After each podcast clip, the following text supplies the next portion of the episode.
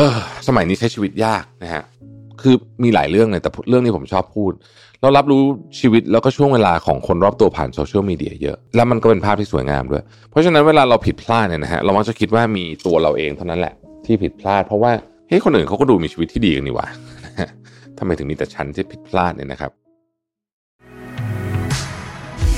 Mission to the Moon Podcast รอ t ธออยู่บ่าย Shutterstock ปฏิวัติวิธีการสร้างสารรค์แคมเปญขับเคลื่อนด้วยพลัง AI แม่นยำ ครบครัน เปลี่ยนไอเดียเป็นความสำเร็จได้วันนี้ที่ Number 24 ตัวแทน Shutterstock ในประเทศไทยแต่เพียงผู้เดียว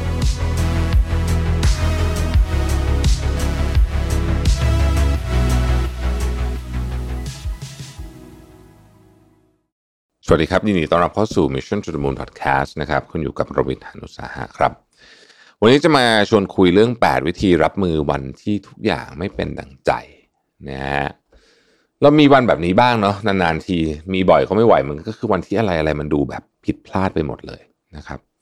ขับรถออกมาจากบ้านรถอาจจะชนอะไรเงี้ยกาแฟหกใส่ชุด ส่งงานก็ผิด ส่งอีเมลหาคนผิดอะไรอย่างเงี้ยนะครับ แล้วก็ดูมันแบบแบบผิดไปซะทุกอย่างเลยเนี่ยนะครับ เวลาเราเจอเรื่องแบบนี้ในบางวันเนี่ยจะทำให้เราตั้งคำถามว่าเฮ้ยฉันทำอะไรผิดไปหรือเปล่า เหมือนมีเมฆฝนปกคลุมอยู่นะฮะแล้วบางทีเนี่ยเนื่องจากว่าหลายมันหลายเรื่องถาโถมมาก แล้วตัวเราเองก็อาจจะวีกอยู่แล้วด้วยตอนนั้นเนี่ยนะฮะเราก็จะมัวแต่จมกับความผิดพลาดในวันนั้นจะไม่สามารถกลับมาเข้มแข็งได้อย่างใจหวังนะครับแต่ในความเป็นจริงแล้วเนี่ยความรู้สึกนี้เป็นความรู้สึกที่ธรรมดามาก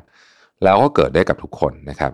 เรามาทำความเข้าใจเรื่องนี้กันหน่อยหนึ่งนะฮะเผื่อว่าวันนี้นะครับคุณฟังพอดแคสต์ตอนนี้อยู่เนี่ยแล้วมันเป็นความรู้สึกนั้นพอดี นะครับ เราเรียนรู้ที่จะเปลี่ยนความรู้สึกเสียใจและความรู้สึกผิดเหล่านั้นเนี่ยให้กลายเป็นบทเรียนแล้วก็เป็นพลังให้เรายอมรับตัวเองได้สักครั้งหนึ่งนะครับ เออ สมัยนี้ใช้ชีวิตยากนะฮะคือมีหลายเรื่องเลยแต่เรื่องนี้ผมชอบพูด เรารับรู้ชีวิตแล้วก็ช่วงเวลาของคนรอบตัวผ่านโซเชียลมีเดียเยอะนะครับแล้วมันก็เป็นภาพที่สวยงามด้วย เพราะฉะนั้นเวลาเราผิดพลาดเนี่ยนะฮะเรามักจะคิดว่ามีตัวเราเองเท่านั้นแหละที่ผิดพลาด เพราะว่าเฮ้ยคนอื่นเขาก็ดูมีชีวิตที่ดีกันนี่หว่า ทำไมถึงมีแต่ฉันที่ผิดพลาดเนี่ยนะครับ แต่เราต้องไม่ลืมว่าโลกที่เห็นเนี่ยเป็นเพียงด้านดีที่พูดต้องการสื่อให้เห็นเท่านั้น ในความเป็นจริงแล้วเนี่ยทุกคนมีข้อผิดพลาดด้วยกันทั้งนั้นนะครับ มีเหตุผลมากมายที่เราไม่สามารถปล่อยวางจากความผิดพลาดที่เกิดขึ้นในชีวิตได้นะฮะแต่สาเหตุที่พบมาเกิดจากสภาวะทางอารมณ์เป็นส่วนใหญ่ เพราะปัจจัยเหล่านี้เนี่ยล้วนส่งผลต่อความเข้มแข็งจิตใจของเรา มาทำความเข้าใจ 3 สาเหตุหลักที่ทำให้เราจมอยู่ความผิดพลาดกันหน่อยนะฮะสาเหตุที่ 1 คือความเครียดครับ ความเครียดเป็นภาวะทางอารมณ์ที่เกิดขึ้นได้ โดยเฉพาะเวลาที่มันมีเรื่องอะไรกดดันมากๆ เช่นการระบาดโควิด -19 นะครับ ก็จะส่งผลให้ผู้คนรู้สึกเครียดแล้วก็กังวลมากกว่าปกติ ซึ่งถือเป็นสาเหตุที่ทำให้เราเนี่ยอยู่ในข่วงความคิดที่เกิดจากความผิดพลาดได้ง่ายขึ้นด้วยนะครับ อันที่ 2 คือความรู้สึกถาโถม ขณะที่เรามีความรู้สึกเชิงลบที่เกิดขึ้นในจิตใจ แต่ไม่ได้ถูกแก้ให้หมดไปในแต่ละวันนะฮะ เช่น ปล่อยให้ความรู้สึกโกรธเศร้าอะไรพวกนี้มันค้างคาอยู่ผิดหวังข้ามวันเนี่ยนะฮะ ความรู้สึกพวกนี้เนี่ยจะก็จะค่อยๆ ก่อตัวขึ้นเป็นเหมือนกำแพง ที่บางมุมของเราให้แคบลงนะครับทำให้เรามองเห็นแต่ข้อผิดพลาดของตัวเอง แม้ว่าสิ่งนั้นจะเป็นเพียงจุดเล็ก ๆ ก็ตามนะครับ และนอกจากนี้ยังต้องรับมือความผิดพลาดเหล่านั้นเนี่ยเราก็รู้สึกว่ามันเยอะมาก เพราะว่ามันเป็นความรู้สึกเชิงลบที่ถาโถมเข้ามาในจิตใจแบบพร้อม ๆ กันด้วยนะครับ อันที่ 3 คือการไม่เคารพตัวเองนะครับ หลายคนอาจจะคิดว่า เราจะต้องเป็นตัวเอกที่ยิ่งใหญ่ในละครที่เป็นชีวิตของเราตลอดเวลา เพราะความรู้สึกภาคภูมิใจเนี่ยและสามารถสร้างคุณค่ากับตัวเองได้ เราจึงต้องพยายามทำให้ทุกอย่างในชีวิตถูกต้องอยู่เสมอนะครับ และเมื่อไหร่เราทำผิดพลาดไป เราก็มาคิดว่าความผิดพลาดนั้นเป็นสิ่งร้ายแรง หรือเป็นสิ่งต้องห้าม เพราะมันทำให้คุณค่าของเราลดลง สุดท้ายแล้วเราก็เลือกที่จะโทษตัวเอง แล้วก็มองข้ามความพยายามหรือว่าความสามารถของตัวเองไป อย่างไรก็ตามในบางครั้งเราไม่สามารถที่จะจมอยู่ความผิดพลาดนั้นตลอดไปได้ เพราะในชีวิตของเราเรามีหน้าที่ที่ต้องรับผิดชอบอีกมากมายนะครับ ใครก็ตามที่กำลังรู้สึกว่าตัวเองไร้ความสามารถ ขอให้รู้ว่านั่นไม่ใช่ตัวตนที่แท้จริงของคุณ และคุณสามารถแก้ไขความรู้สึกนี้ได้นะครับทำยังไงนะครับ แต่วิธีการรับมือความรู้สึกผิดพลาดนะครับหนึ่งอนุญาตให้ตัวเองผิดพลาดได้นะครับ หากการหนีปัญหาไม่ไม่สามารถทำให้อุตสาห์หมดไปเนี่ยการหนีจากความรู้สึกก็ไม่สามารถทำให้เราก้าวข้ามผ่านมันไปได้เช่นกัน เราจะเป็นต้องยอมรับในความผิดพลาดนั้น และให้เวลาจิตใจได้พักผ่อน เมื่อจิตใจสงบลงแล้วเนี่ยเราจึงสามารถทำความเข้าใจกับปัญหาที่เกิดขึ้นต่อไปได้นั่นเองนะครับ ข้อที่2นะครับทบทวนสิ่งที่เราทำถูกต้องนะครับ ลองหยิบปากกากระดาษมาเขียนลิสต์สิ่งที่เราทำสำเร็จในชีวิต คุณจะพบว่ามันเยอะมาก แล้วไม่จำเป็นต้องเป็นเรื่องยิ่งใหญ่ก็ได้นะฮะ เอาเป็นเรื่องที่คุณคิดว่ามันสำเร็จนะครับ เพราะฉะนั้นอย่ามัวแต่ถามว่าตัวเองทำไมทำผิดไปหมดเลย ลองถามว่าเฮ้ยฉันทำอะไรได้บ้างในตอนนี้ หรือฉันทำอะไรเจ๋งๆมามาบ้างในอดีตนะครับ การเขียนความรู้สึกอันนี้ออกมาเนี่ย เป็นวิธีการจัดการความเครียดที่ดี มันไม่ใช่การหลอกตัวเองนะ แต่มันเป็นการทำให้เรากลับมาอยู่ใน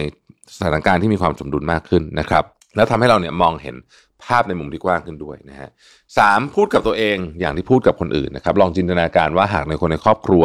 เพื่อนหรือว่าคนรักของเราเนี่ย พูดว่าฉันทำอะไรก็ผิดไปหมด นอกจากเราจะไม่เห็นด้วยแล้วเนี่ย เราจะต้องส่งคำชมคำปลอบใจดีๆ กลับไปให้กับคนนั้นอย่างแน่นอน อย่าลืมว่าตัวเราเองก็สมควรจะได้รับคำพูดเชิงบวกเหล่านั้น เช่นกันนะครับ ลองเริ่มพูดกับกำลังให้กำลังใจให้กับตัวเองในแบบเดียวที่เราพูดกับคนที่เรารัก และสิ่งที่สำคัญที่สุดที่ช่วยให้เราผ่านพ้นสถานการณ์ยากลำบากไปได้ก็คือ ความรักในตัวเองนั่นเองข้อที่สี่ลองให้ธรรมชาติเยียวยาจิตใจดูนะครับ เราไม่จำเป็นต้องออกไปทะเลภูเขาหรืออะไรแบบนี้นะแค่ออกไปเดินเล่นหน้าบ้านนะฮะห้านาทีหรือไปสวนสาธารณะเนี่ยก็ช่วยลดความเครียดได้แล้วนะครับ จากการปล่อยให้ความคิดด้านลบเนี่ยได้ไปกับสิ่งที่เราที่เราเดิน การเดินเล่นเป็นคำพูดที่ฟังดูแล้ว basic ธรรมดามาก แต่มัน work มากนะครับ เพราะมันเป็นการพาตัวเราออกจากสภาพแวดล้อมเดิมๆทำให้เรารู้สึกผ่อนคลายขึ้น แล้วก็สร้างแรงบันดาลใจใหม่ๆ แล้วก็ทำให้เราได้สัมผัสธรรมชาติที่สวยงามด้วย ข้อที่ 5 คือปรึกษาหรือขอความช่วยเหลือจากเพื่อนนะฮะเวลาที่เราต้องเผชิญกับปัญหาในชีวิตเนี่ยเพื่อนเนี่ย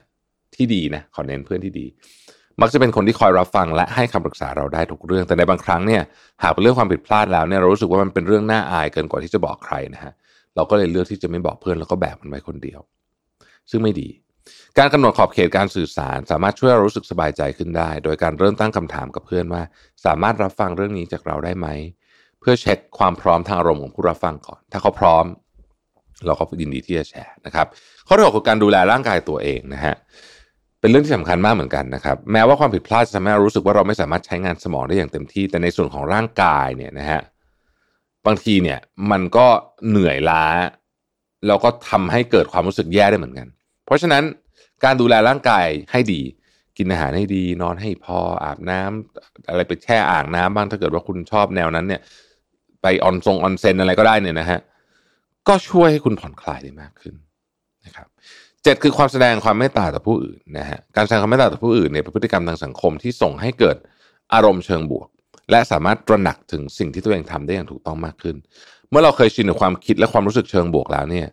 พฤติกรรมที่ก่อหลังจากนั้นเนี่ยมันจะทำให้มันเป็นเชิงบวกด้วยเช่นกัน